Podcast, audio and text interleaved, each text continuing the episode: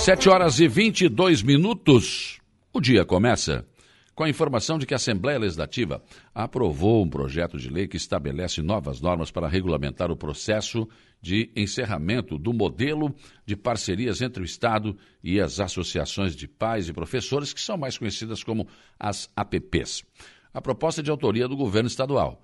A matéria autoriza o Poder Executivo a pagar débitos resultantes de ações trabalhistas movidas contra as APPs e de escolas da rede pública catarinense. Essa aprovação, é claro, deu um alívio aos presidentes de APPs das escolas que estavam enfrentando sérios problemas com dívidas trabalhistas, algumas que chegavam até R$400 mil, sendo que apenas prestaram um serviço ao governo. O então secretário de Educação do Estado, Luiz Fernando Vampiro, antes de deixar o cargo, encaminhou uma proposta para a Assembleia Legislativa para tentar resolver a situação. Na época, ele explicou em entrevista aqui no programa que havia dificuldade do governo em poder arcar com as dívidas sem uma autorização legislativa, por exemplo. Poderia ter problemas depois com as contas no tribunal. Também encaminhou, né, que o que foi aprovado agora, uma nova forma de relacionamento do governo com as APPs e com os cargos que eram de suas responsabilidades, com o Estado repassando a verba. Isso será corrigido porque, de certa forma, criou um sério problema. Ora, se a APP contrata e assina a carteira, mesmo que o governo pague, se a pessoa tiver algum tipo de insatisfação trabalhista, vai entrar na justiça não contra o governo, vai entrar contra a APP.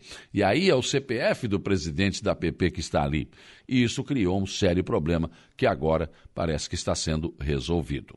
Olha, amanhã é dia de vacinação em vários municípios, em todos os municípios da nossa região. Então, procure os postos de saúde do seu município, né? Os centros de vacinação, porque os postos estarão com as portas abertas para uma grande campanha de vacinação contra a poliomielite e também para colocar em dia a carteira de vacinação, né? Então, leve o seu filho, né? Leve a caderneta de vacinação, o seu cartão do SUS, em todos os municípios aqui. No Arroio do Silva, as unidades estarão abertas das 8 às 17 horas para vacinação contra a paralisia infantil. E a atualização também dessa carteira de vacina estará sendo atendida. E está confirmado para o dia 30 de agosto o debate com os candidatos ao governo de Santa Catarina aqui na Rádio Araranguá 95.5. 8 candidatos já confirmaram presença no debate que reunirá os principais candidatos ao governo do Estado. O debate está sendo organizado pela Rádio Araranguá FM, Eldorado AM de Criciúma, com a participação da RTV de Criciúma e também da Unesc. Esse debate será a partir das 8 horas da manhã do dia 30 de agosto, no auditório Rui Ilse, lá na Unesc em Criciúma. Será transmitido simultaneamente pelas rádios Araranguá, Eldorado, pela RTV de Criciúma e pelos canais da TV Unesc.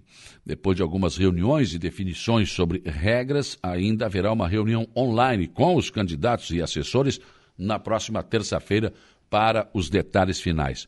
O debate será mediado por mim e pelo João Paulo Messer, da Rádio Eldorado, e terá a duração prevista de 2h30. Prefeito de Maracajá, Aníbal Brambila, pediu mais uma vez paciência para alguns comerciantes e algumas pessoas que acabam, por alguns motivos, reclamando de problemas causados pela obra na avenida principal do município, né? O prefeito destaca que a obra está sendo feita com todo cuidado para não causar problemas na mobilidade da população, mas que em alguns momentos é inevitável, né? Mesmo que por algumas horas. O prefeito lembra que, a exemplo de Araranguá, né, que está com o calçadão e Praça Hercílio Luz em obras para deixar a cidade mais bonita e funcional, Maracajá também caminha no mesmo sentido. Na verdade, depois da obra pronta, a população vai desfrutar do que está sendo feito e que vai mudar a cara da cidade. E, claro, né, nem vai lembrar de possíveis transtornos que a obra ou que as obras possam causar. Isso é absolutamente comum, normal. Municípios de nossa região ainda nem se recuperaram dos estragos causados pelas últimas chuvas e o tempo volta a preocupar. Com a chegada da frente fria, chuvas na semana que vem podem se intensificar de novo.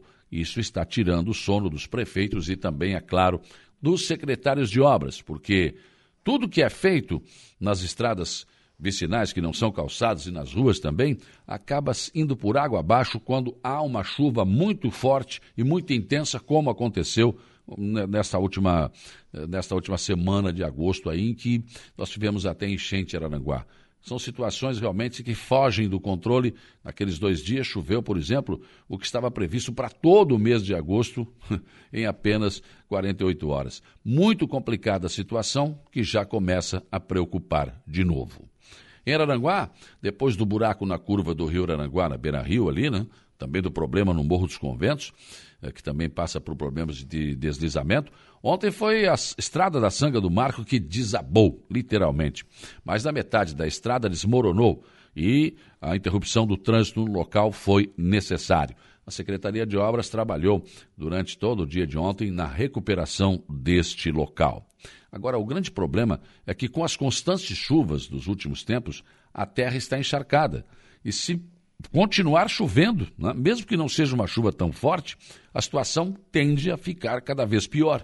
Enquanto o tempo não firmar, estradas e ruas e não calçadas vão continuar com sérios problemas, além de possíveis novos prejuízos à população e, claro, aos administradores. Em Timbé do Sul, a expectativa é da construção de uma ponte na comunidade de Nova Vicença, que está em reta final. A ponte está sendo finalizada no local para passagem de veículos e máquinas agrícolas.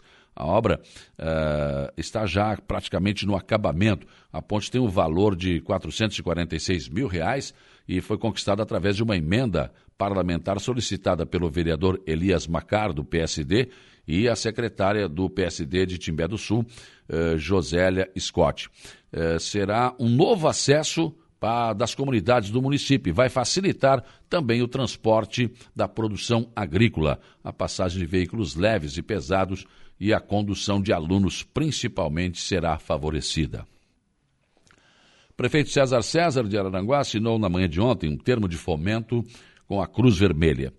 Pelo termo, a Prefeitura vai repassar à Cruz Vermelha de Araranguá R$105 mil em 10 parcelas mensais. Essa verba vai servir para a reforma da sede da Cruz Vermelha de Araranguá. O incansável presidente da Cruz Vermelha, Gentil Cândido, e a secretária Elta Coelho agradeceram ao prefeito e ao vice, Cristiano da Silva Costa Tano, pela consideração com a entidade.